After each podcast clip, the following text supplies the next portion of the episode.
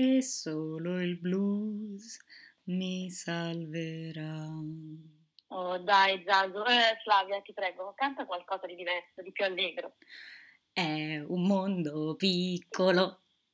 No, no, qualunque cosa, ma non questa. Uh, va bene, uh, Scar e Giorgia, ho la soluzione.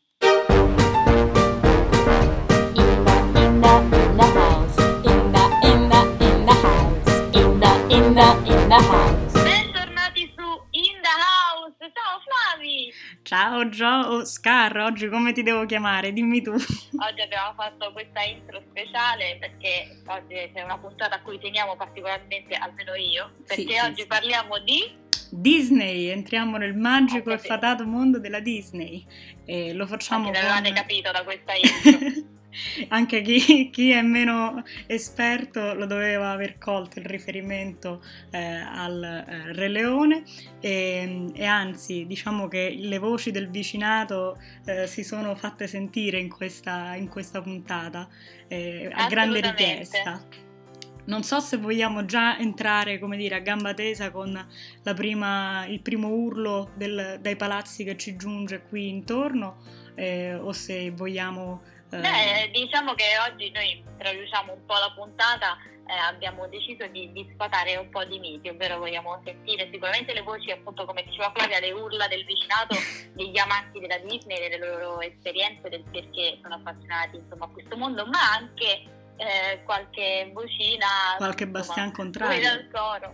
Esatto, qualche bastian contrario che dice io insomma la Disney sì mi piace, però ha qualche punto negativo e passeremo poi infine a lanciare il settantesimo film della Disney in uscita il 24 di novembre che è Encanto ma insomma non spoiler, quindi sì, se vogliamo iniziare col primo urlo, io direi di entrare Questa nel vivo. È stata una dichiarazione di intenti, poi noi rispetto a quello che è il nostro programma ideale facciamo, ci facciamo sempre prendere poi da altre cose e vabbè. Assolutamente. eh, però sì, facciamo, proviamo a fare le cose con ordine e partiamo con Silvia. Ciao amici di House, grazie mille per questa puntata Disney che stavo veramente, veramente aspettando perché non potevate parlare di tutto tranne l'esperienza con la Disney. Parlo da patita Disney, tutto bellissimo, i classici perché i live action fanno schifo, non li voglio nemmeno contemplare. Classici tutti stupendi, chi più, chi meno, la mia esperienza positiva, ma io non mi riprenderò mai per tutta la vita dalla delusione di Pocahontas. A me dispiace, io spero che chi ci stia ascoltando capisca quello che voglio dire e, e comprenda veramente la negatività di questo messaggio.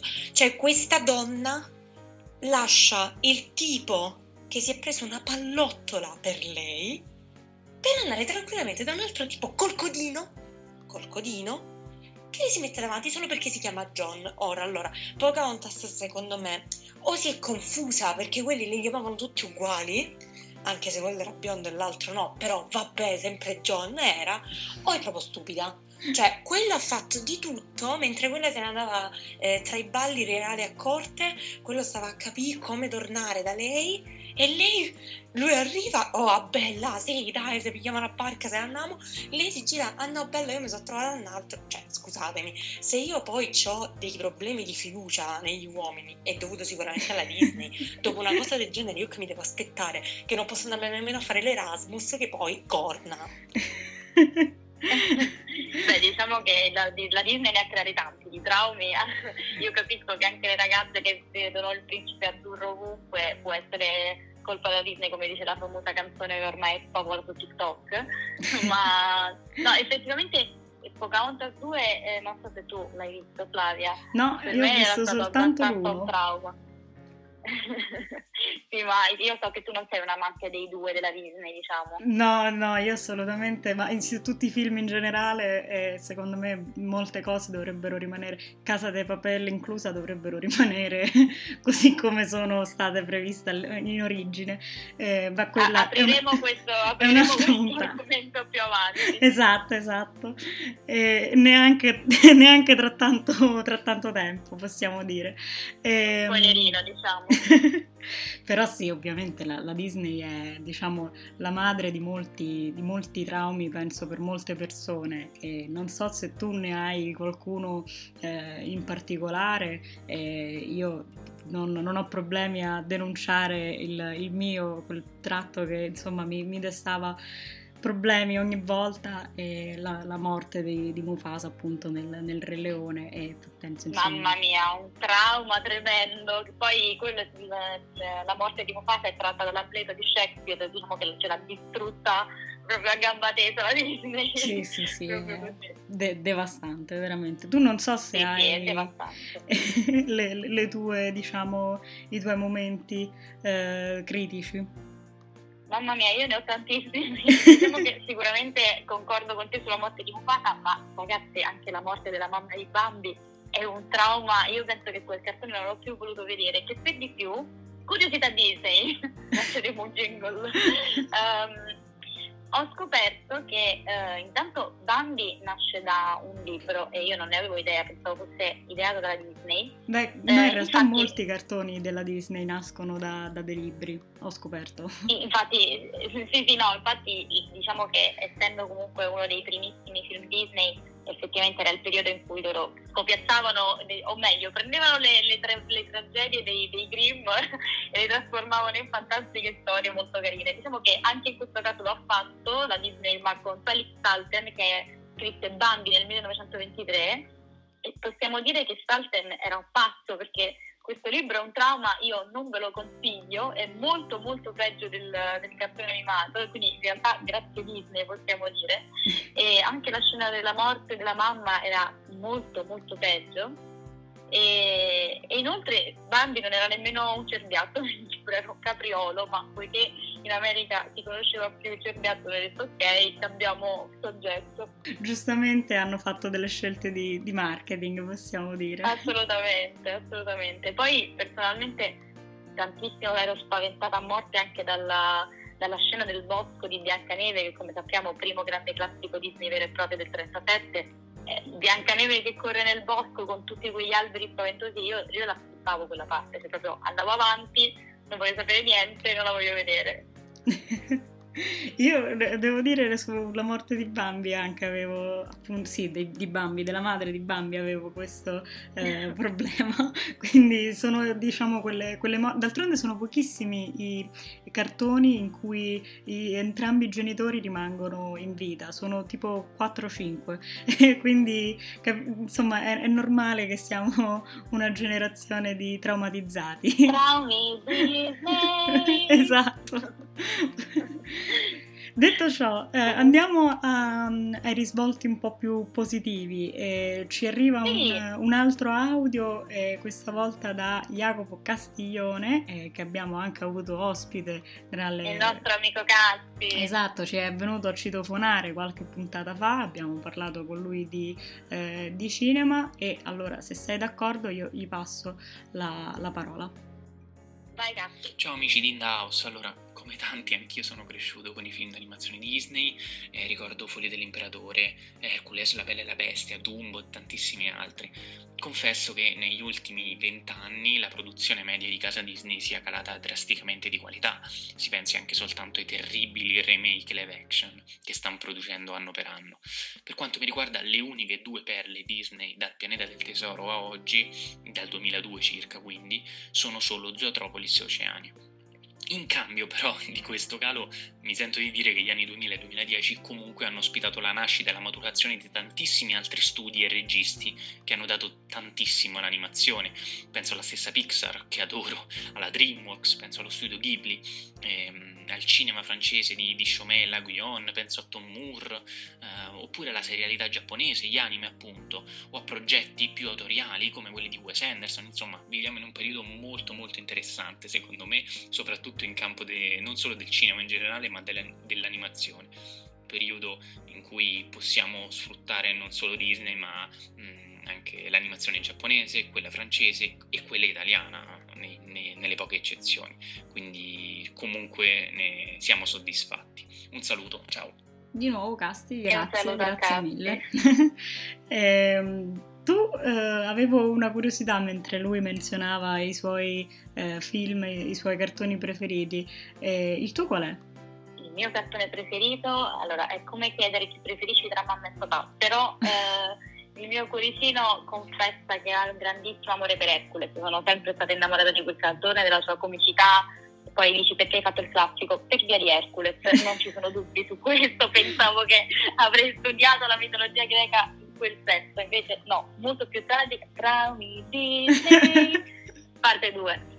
Ottimo. Ecco invece il tuo ragione... cartone preferito? E allora, io ci devo pensare, eh, però ecco, in realtà nemmeno troppo perché mi è bastato alzare lo sguardo e io ho qualche peluche, lo ammetto, nonostante la veneranda età, e cioè ci sono due peluche macroscopici, il primo è di Stitch e il secondo è di Winnie the Pooh e questo però ha più, eh, ha senz'altro più anni Valore. ed è ridotto in, in condizioni più, diciamo, eh, è più vissuto come peluche. Quindi... Ma Flavia, ma sei un cuore d'oro che ama il miele allora, ami Winnie the Pooh. Io sì, sono un orsetto un, un po' goloso. Un orsetto un po' goloso, Flavia. Non me l'aspettavo da te questa dichiarazione, ma Winnie the Pooh comunque è un cartone meraviglioso della Disney, no? su questo non c'è dubbio. Tra l'altro, curiosità Disney, eh, anche qui... Curiosità Disney, secondo jingle. anche qui eh, abbiamo, diciamo, viene da, da, un libro in particolare e ehm, si, il nome di... Eh, il libro è del 1926, scritto da eh, Alexander Milne ehm, e il nome del, eh, di Winnie the Pooh viene proprio dal eh, nome del Pelù, dell'orsacchiotto del figlio eh, di Alexander Milne. Non so se è chiaro il, il, numero di passaggi, eh, però appunto questo peluche si chiamava Winnie eh, in onore di un orso che avevano visto eh, allo zoo e poi si aggiunse eh, Pooh che era riferito invece a un cigno che avevano incontrato sempre eh, appunto in queste passeggiate fra padre e figlio.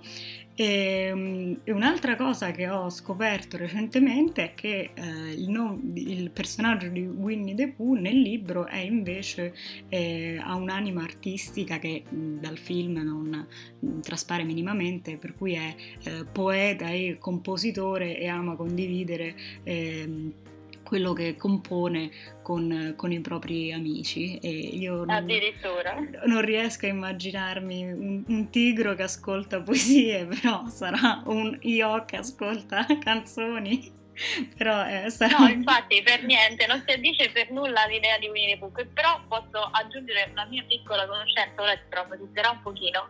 In realtà io sapevo che eh, il famoso bambino ovvero Christopher Robin il figlio di Milne, in realtà era arrabbiatissimo col padre per averlo fatto diventare famoso per essere insomma questo bambino con gli orsacchiotti. Dice che gli ha rovinato la vita, poi ovvio questa eh, insomma vanno confermate le, le, le, proprie fonti e va ricontrollato. Ma eh, questo era quello che avevo letto quando sono andata a New York perché non so se lo sai, ma a New York nella libreria nazionale sono conservati i peluche originali di Christopher Robin. Sì, sì, sì, e anzi è uscito poi nel 2018 in Italia un biopic su appunto Christopher Robin e, e, che si chiama Vi presento Christopher Robin in cui eh, si faceva proprio riferimento a questo suo, diciamo, non condivisione degli intenti del padre.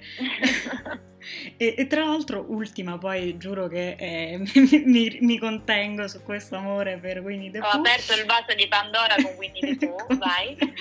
Eh, l'ultima curiosità Disney eh, è che Winnie the Pooh per noi italiani è stato eletto dal 39% degli italiani come modello di comportamento, quindi è un punto di riferimento per gli italiani per come comportarsi nella vita co- quotidiana sostanzialmente. Beh, tu sei un po' Winnie the Pooh, ti, ti chiamerò Sciocco Junior stesso da oggi in poi. Ci sono anche dei workshop, dei seminari, delle conferenze proprio concentrati sulla figura di Winnie the Pooh come filosofo e secondo Addirittura. me quel pensa, pensa, pensa ha portato a esiti insomma che mai ci saremmo potuti inaspettati, immaginare. Inaspettati. Esatto. No, ma se, se, mi permetti io vorrei invece eh, fare un'altra riflessione eh, perché l'hanno avanzata sia Silvia che eh, Casti, ovvero che vedo che tutti i fan Disney hanno un amore spudorato per i classici, lui ha citato, vabbè, il, Silvia aveva citato Il Re Leone,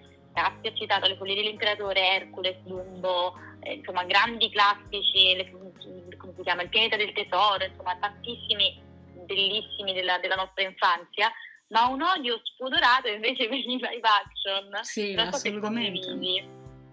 È vero.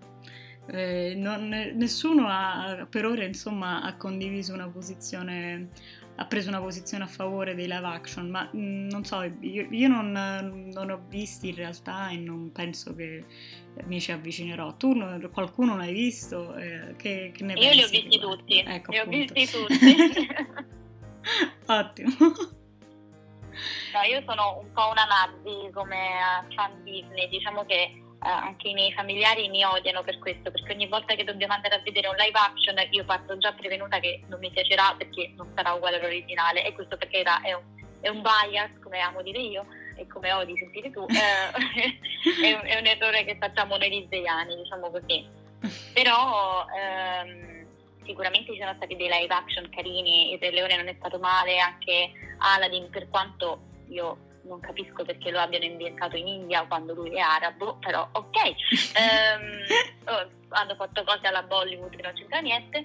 E, ma per me il più grave di tutti è che veramente non è salvabile perché non è che è, non è simile all'originale, è proprio un brutto film, è Mulan. Cioè per me il live action di Mulan è proprio da buttare fuori dal- dall'Olimpo Disney perché è veramente orrendo. Tra Almeno a mio modesto parere, poi parlate con Casti per, Eh, per tra l'altro se ne era parlato anche, anche in quella puntata eh, sul cinema e il futuro del cinema si era appunto Riascoltate ragazzi il futuro del cinema se vi interessa sapere qualcosa di più su questo mondo. ma io direi ritorniamo a, a sentire un po' il condominio se sei d'accordo Ehm, Sì, anche perché so che c'è qualcuno che vuole dirci qual è il suo cartone preferito, dopo che noi abbiamo parlato di Hercules e di Winnie the Pooh. giustamente Ciao amici di Indaus, sono di nuovo io, quella di prima di Pocahontas. ciao Sono Silvia tornata. È Il Silvia! mio preferito il Re Leone. Cioè, amici, a me dispiace, ma il Re Leone non batte nessuno. Cioè, io a Confermo. 23 anni ancora sto a piangere quando muore Simba. Che tu dici, ma te l'aspetti, lo sai che muore Simba ormai al tot facile. minuto, sai già qual è il minuto. Niente, ragazzi, cioè, ma di che stiamo parlando? Tutti i traumi infantili, ce li abbiamo tutti per colpa della Disney, però non ci possiamo rinunciare. Quindi, film Disney preferito assolutamente il Re Leone per forza. Canzone estremamente difficile. Mi verrebbe da dire ehm, Il cerchio della vita di Ivana Spagna, perché, cioè, ragazzi, di che stiamo per parlando? logica associazione Oppure quella versione Ovvio. di Elton John, bellissima, però un giro di applausi a tutte le soundtrack e canzoni della principessa e Ranocchio, che pur essendo uno un po' più recente ha delle musiche stupende che non possono non piacere praticamente a tutti. Cioè, a me dispiace, però nel senso è costantemente cantato, ma è uno di quelli che ti rompe meno il cazzo di essere così costantemente cantato. Quindi, bravi, bravi. Io voto tutte le canzoni praticamente del, della principessa Ranocchio vanno benissimo. Se ne dovessi scegliere una, la canzone da vecchietta, perché cioè top, cioè quella ti mette subito buon umore. Quindi io, io voto quella. Insomma dovremmo mettere Come non si fa non amare per Leone? Questa, vabbè, l'avevamo de- detto fin dall'inizio, era una posizione facile quasi da prendere. L'abbiamo anche citato in apertura. Dicevo, dovremmo mettere un explicit su Spotify a, a una puntata per bambini. Questa cosa sarà molto divertente. Ehm, però, vabbè, ovviamente, grazie Silvia per eh, i, i contributi con, con cui eh, ci mandi le, le tue voci dal, dal condominio qui a fianco. Dal condominio. sì, che poi comunque Re Leone, anzi, curiosità Disney. Facciamo un altro, un altro slide. No, Re Leone è, vabbè, personalmente uno dei cartoni più belli secondo me della Disney. Eh, anche a me la canzone di Ivana Spagna fa sempre emozionare. Che uh, è cantata in lingua africana e questo è bellissimo perché anche nei musical che hanno insomma, ripreso appunto il cartone Disney, eh, fatti nel, insomma, nelle varie parti del mondo, da Broadway a Madrid, Parigi, Londra, eh, cantano anche loro in africano, in lingua africana, in, in Zulu. E non so se poi tu sai che cosa dice il famoso Azzegna che diciamo tutti quanti convinti che dica Azzegna ma poi non è nemmeno così. Non dice Asidegna? no, in realtà ora non ricordo precisamente come si dice, ma noi sono sicura che tutti abbiamo chiamato, cantato Azzegna. Comunque dovrebbe essere qua arriva un leone, eh, padre o sì, eh, un leone. Poi se vuoi la cantiamo. in italiano. Arriva un leone? No, io non, non, ci, non ci penso minimamente. No, ma come? Faremo un audio, faremo un audio, Vabbè, Io ho appena perso una corda vocale per, pro- per, provare a farlo, tra l'altro in maniera... Ma, ma noi non siamo Ivana Spagna, Flavia. Esatto, quindi non, non mi cimenterei in questa prova. E non siamo nemmeno Elton John perché appunto le altre meravigliose canzoni le canta lui, le ha scritte lui. E, però meno male perché in realtà la sigla di apertura, doveva, o meglio le canzoni, dovevano essere cantate dagli ABBA Ah, quindi sarebbe... che dopo mamma mia avrebbero anche fatto padre mio, vabbè questa vado direttamente fuori da, dal condominio a, a umiliarmi da sola per questa no, cosa. infatti esci, basta, esci dal garage, ti prego, non ti voglio sentire. Vabbè. No, però uh, la più grande curiosità che tutti i fan Disney adesso diranno, eh, questa io la sapevo già, yes. eh, in realtà dicono che i creatori della Disney furono accusati per plagio perché il famoso Simba, che come noi conosciamo, guarda un po', somigliava a un altro cartone che era Kimba, il leone bianco. Infatti, se lo cercate lo trovate online. E quindi, insomma, dicono che Walt, dopo un discorso con i creatori di Kimba, creò questo grande classico. Poi, ovviamente, insomma, il resto è storia, anche perché il Leone rimane uno dei grandi classici, uno dei più amati, su questo eh. non c'è dubbio. Penso ci siano veramente poche persone che mi possono dire che non amano il Re Leone, anzi fatecelo sapere scriveteci se non vi piace il Leone, così vi mandiamo Silvia direttamente dal condominio. Ormai è tipo una, una, una macumba, una... abbiamo fatto di Silvia. Però va, va, bene così, se, se, se, decidete di partecipare dovete essere pronti a tutto.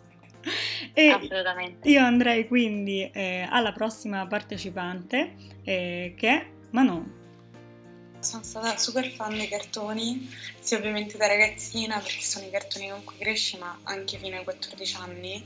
Diciamo che io ho avuto la mia fase Disney quando uscì Frozen, il primo, e mm, avevo tutti i DVD mi piaceva un sacco e cantavamo tutte le canzoni con tutti i miei amici. Era fantastico e poi questa fase è tipo scemata. Mm, direi scemata, ma in realtà si è interrotta abbastanza in fretta. E devo dirti, non ho visto nessun live action, nessuno proprio. Eh, torna cioè, questa ancora cosa. hanno fatto quello tipo del libro della mm-hmm. giungla, hanno fatto quello di Aladdin, quello di Mulan e non ho visto nessuno perché No, non lo so, non, non, mi sembra una cosa che mi interesserebbe vedere, quindi uh, immagino che il target di marketing sia diverso, anche se, boh, non lo so, cioè mh, mm, il segmento teoricamente dovrei essere io perché cioè fanno live action che sono film più adulti su cartoni che noi avevamo da bambini per interessare appunto adulti che prima erano bambini amavano i film, quindi immagino sia questa la strategia di marketing, uh, però secondo me è fallace perché appunto se è così io non vi vedo, nonostante fossi grandissima fan, quindi vuol dire che insomma un po' vacillante. E secondo me è una società che si può permettere ora di fare film di merda, cioè cinematograficamente, uh, proprio la Disney, la Disney di per sé, perché ha acquistato così tante società e così tanti altri brand, tipo al di là proprio della Pixar, ma anche tipo tutto Star Wars, eccetera, eccetera, e sta nel mercato mh, mm, così, cioè sta in così tanti mercati al di là proprio di quello cinematografico che secondo me si può proprio permettere di non, cioè, di non seguire appunto più quello cinematografico e di campare di rendita tra l'altro quello cinematografico perché anche le action tutti li odiano ma comunque un sacco di persone vanno a vederli per criticarmi. Già, non so se questa analisi abbia un senso per te, se sia utile. Devo dire è la, la prima analisi sui live action che eh, diciamo mette a fuoco dei concetti di marketing ed economici un po' Eh, no, no, non mi sento per niente immedesimata in questa descrizione che ha fatto, quindi non so di che stai parlando. Vero? No, però ehm, in effetti è, è, vero quello che poi diceva in conclusione, che eh, è ormai la Disney è un, un, monopolista di fatto, forse insomma lo è quasi sempre stata, comunque ha avuto sempre una posizione forte eh, sul mercato. Tra l'altro avevo letto che fino ora non so le, le, recentemente con le nuove acquisizioni, ma eh, fino a qualche anno fa la Disney aveva una eh, diciamo i proventi della Disney erano per la metà quasi per tipo il 45% ehm, provenivano dai vari Disneyland, quindi dai parchi giochi che eh, sono tutt'altra area di mercato direbbero gli esperti rispetto alla eh, creazione dei, eh, dei cartoni, ma poi di fatto il vero eh, il core business e poi la finiamo qui con questa analisi economica perché dovevamo tornare nel mondo fatato della Disney e dicevo è quello ovviamente della proprietà intellettuale, quindi creare un personaggio come può essere Topolino e poi cercare di, di trarre il più profitto possibile da, da questo di, di, fatto. Flavia, ma la tua analisi non è per niente sbagliata perché io lo dico sempre che sto aspettando soltanto di guadagnare per poter poi spendere tutti i miei soldi a Disneyland. Ma la gente continua a ridere quando dico questa cosa, non si rendono conto di quanto io sia realmente seria eh, e sono sicura che tante persone condividono con me. No, però un'altra cosa che volevo notare è che Manon tra virgolette la annoveriamo tra proprio i, i non super amanti Disney, diciamo così, anche se uh, ha avuto la sua fase, però lei ha detto ho avuto la mia fase Disney verso Frozen, che comunque è un po' avanti nel tempo. Io noto che o sei un fan Disney appunto da piccolino, ci cresci con i cartoni Disney, Beh. molto spesso ovviamente uno ha un approccio un po' più adulto, dice vabbè ma queste sono mm, insomma storielle io insomma immagino che i veri veri fan o ci crescono o è, è davvero difficile. Qui è tutto eh, relativizzato, eh, però a, a, un'età perché eh, appunto chi ha magari cugini più piccoli, insomma parenti più piccoli certo. di quella che è la nostra età, ovviamente eh, Frozen è il cartone di riferimento, eh, ma non è il caso di Manon, per posso dirti, posso accertarlo, però che, che ti devo dire? Eh, ha, ha, preso, insomma, ognuno si affeziona alla Disney in magari anche fasi diverse. Qualcuno si sarà anche affezionato alla Disney, chissà, con i live action, tanto i famigerati live action. Quando troverò qualcuno così lo ammazzerò, però, no, però invece di qualcuno che è affezionato indubbiamente alla Disney, ma in realtà preferisce la Pixar. E ce ne parla il nostro amico Francesco. Francesco. Ciao amici di In The House sono Francesco. Allora, ho sempre preferito la Pixar fondamentalmente per la capacità di indirizzarsi anche ad un pubblico più adulto, o meglio, ad un pubblico di tutte le età, oltre che ad uno squisitamente per bambini. E questo lo vediamo sia nell'impostazione dei film, differenza che sembra banale ma per me fondamentale. Non sono musical, tranne uno dove comunque le canzoni sono contestualizzati all'interno della storia, sia soprattutto nei messaggi che vogliono lanciare, che alle volte diventano prenni di significato anche al di là di quello che appare superficialmente. Volete un esempio? Qualcuno, analizzando gli incredibili, vi ha ritrovato influssi addirittura dalla filosofia di Nietzsche. Addirittura, beh, comunque ovviamente la Pixar ha delle tematiche ha delle tematiche sicuramente molto molto mature, vediamo gli ultimi, eh, gli ultimi classici della Pixar come Inside Out o Soul, che per esempio Soul tocca delle tematiche molto molto molto profonde, come appunto l'idea del, dell'oltretomba, della morte, di cosa c'è dopo, in realtà del senso stesso della vita da una parte, che di certo un ragazzino guardandolo non capisce secondo me. No, eh, ovviamente sono film e eh, cartoni sì per i piccoli perché comunque sempre eh, disegni, eh, anche se poi tra l'altro, curiosità Pixar, eh, i disegni... Della... Curiosità! eh, I disegni della Pixar ehm, sono stati, diciamo, rivoluzionari per... Eh, ora si entra poi nei tecnicismi e eh, sbaglierei qualunque parola, diciamo, mettessi eh, qualunque tentativo facessi di descrivere eh, i disegni, però eh, questi eh, hanno avuto appunto l'influenza poi della figura di, di Steve Jobs e hanno comportato una, un, dire, una, una, voglia di eh, migliorare, di quella sana competizione per cui si è avuto anche una miglioria dal lato tecnico. E, e tor- invece tornando a quello che stavi dicendo, concordo pienamente, per me sono due, due cartoni, Inside Out e Soul, che sì, attirano i bambini, dicevo, ma ehm, anche il pubblico adulto li, li, può guardare e riflettere e ragionare su eh, il secondo significato eh, o terzo o quarto di questi, che questi cartoni vogliono trasmettere. Esatto, esatto. E poi comunque in realtà Francesco ha detto un'altra cosa che molti non fan Disney dicono, ovvero non mi piace perché è troppo musical, cantano sempre. eh, in realtà, cioè, per esempio, una cosa che io adoro sono proprio le canzoni Disney, quindi come vedi anche qua abbiamo eh, due punti totalmente opposti, però e qui mi allaccio quindi all'ultimo punto della nostra ipotetica scaletta che poi non riuscivo mai a rispettare, ma eh, il nuovo film Disney che festeggia il settantesimo classico Disney proprio, quindi non, non conto ovviamente anche Disney Pixar o ormai anche dell'universo Star Wars o Marvel, ma contando quindi dal 37 con Biancaneve, Uh, è, il sessantesimo classico eh, della Disney, del film d'animazione, che è Incanto e tutta la critica dice che affronta delle tematiche molto, non molto serie, molto più da adulti rispetto, quindi quasi come se avesse avuto degli influssi Pixar, possiamo dire. Certo.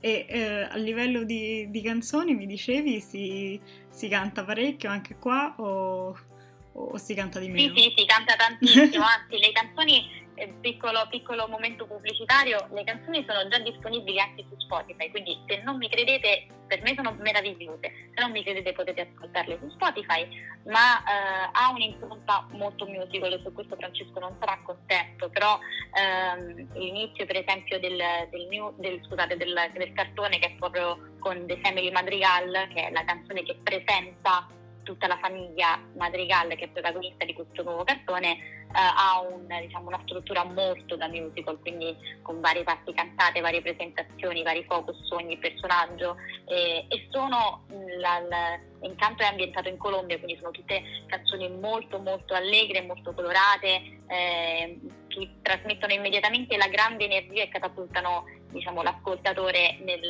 nel mondo che vogliono raccontare e disegnare e presentare. Quindi è sicuramente un'esplosione di colori questo, questo cartone, su questo non c'è dubbio che l'avevamo visto anche fare con Coco, che è un'altra grande, uh, come dire, mh, mm, uh, un'altra grande uh, celebrazione della cultura latinoamericana che è stata fatta dalla Disney. Ricordiamo Coco raccontava in particolare della, del, del, Messico e del, del Cinco de Mayo.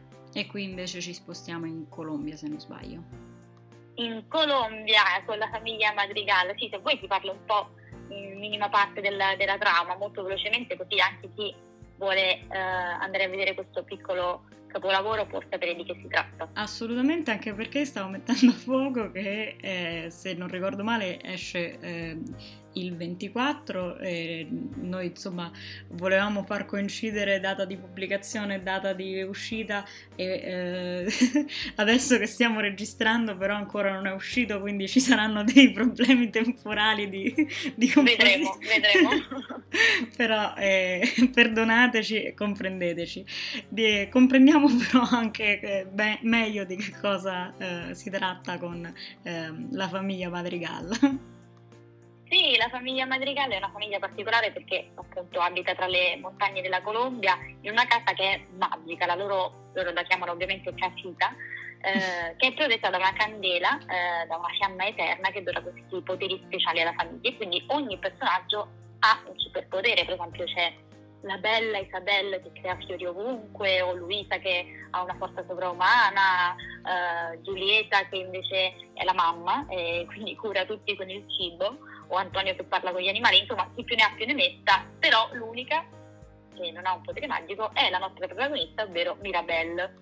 E qui io vorrei aprire poi un discorso, ma non voglio dilungarmi perché eh, molti hanno detto è la classica um, nerd dai capelli ricci e eh, gli occhialoni, ma perché non ho capito, ma se uno ha i capelli ricci è una nerd, questa cosa dei personaggi con i capelli ricci è da affrontare perché ehm, poi, poi, ne parleremo, però esatto, potrebbe essere uno, un nuovo focus su cui eh, Beh, concentrarsi. Pure lo stereotipo degli occhialoni, essere l'eletto ma non sapere bene come maneggiare la magia, a me ha ricordato un po' Harry Potter, non so se...